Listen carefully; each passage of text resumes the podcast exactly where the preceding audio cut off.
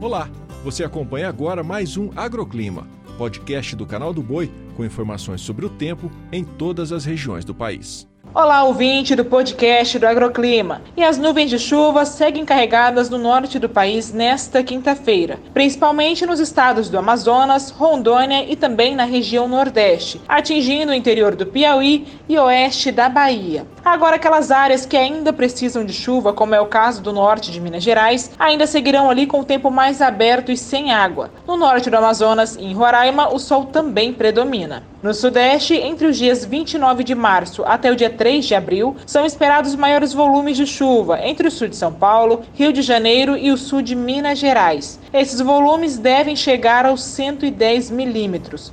Quando o assunto é temperaturas por todo o Brasil, máxima de 32 graus em Campo Grande, 31 em Rio Branco, 20 graus em Belém, 29 em Vitória, 28 em Salvador e 27 graus em Florianópolis. Nos próximos cinco dias, os maiores volumes de chuva ainda seguirão concentrados no nordeste de Mato Grosso e do Pará, com previsão de até 80 milímetros. Em grande parte do estado do Maranhão, os volumes devem chegar aos 70 milímetros.